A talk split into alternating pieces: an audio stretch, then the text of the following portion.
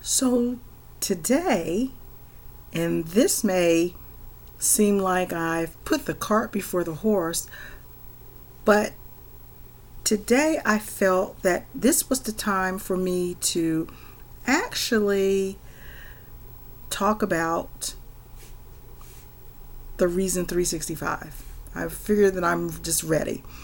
And so this would be the introduction to the reason 365. And how did I get here? So, you know, I have to laugh a little bit about this and like I'm laughing and I'm, you know, sucking in and all that at the same time. But um we are in, and I'll just go ahead and date this. We are in April of 2021. And this ministry's gestation began in 2015. So this idea started just permeating in 2015. And I know you're thinking six years, that's a long time, but let's put it in perspective. I remember a long time ago when I was a kid and I learned that elephants are pregnant for 18 to 24 months, and my reaction is the same. Yikes. Okay? So we're just talking about the time. So the seed was planted in 2015, and then there was a wait. Nothing.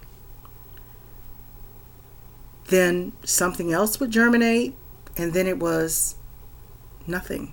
Waiting. Some things would work, and some things wouldn't work, and I was just waiting. And I was like, what, what in the world? But this will not go away. Even in those waiting, quiet times, in those still times. And I go, what in the world? And there were long periods of time when nothing, at least in my mind, nothing was happening. Bits and pieces of thoughts would enter my mind and get written down, and it looked like a total mess. And then there would be another wait. I designed the first ministry logo, hand drawn, based on what was formulating in my head in 2018. So we're now three years. Then I used some software and stepped it up big time. I was feeling really good. And then there was another wait. In 2019, I gave my idea to a professional, and the ministry's logo saw new life. And remember, I told you what today's year is 2021. That was in 2019. Wait. I recorded my first audio. I had no idea what to call those things. then it was wait. Okay.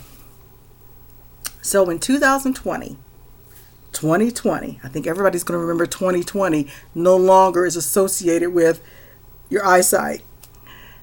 In 2020, things began to close, open, and move. Did you hear what I said? In 2020, things began to close, open, and move. God's work, his timing. Did you did you hear me?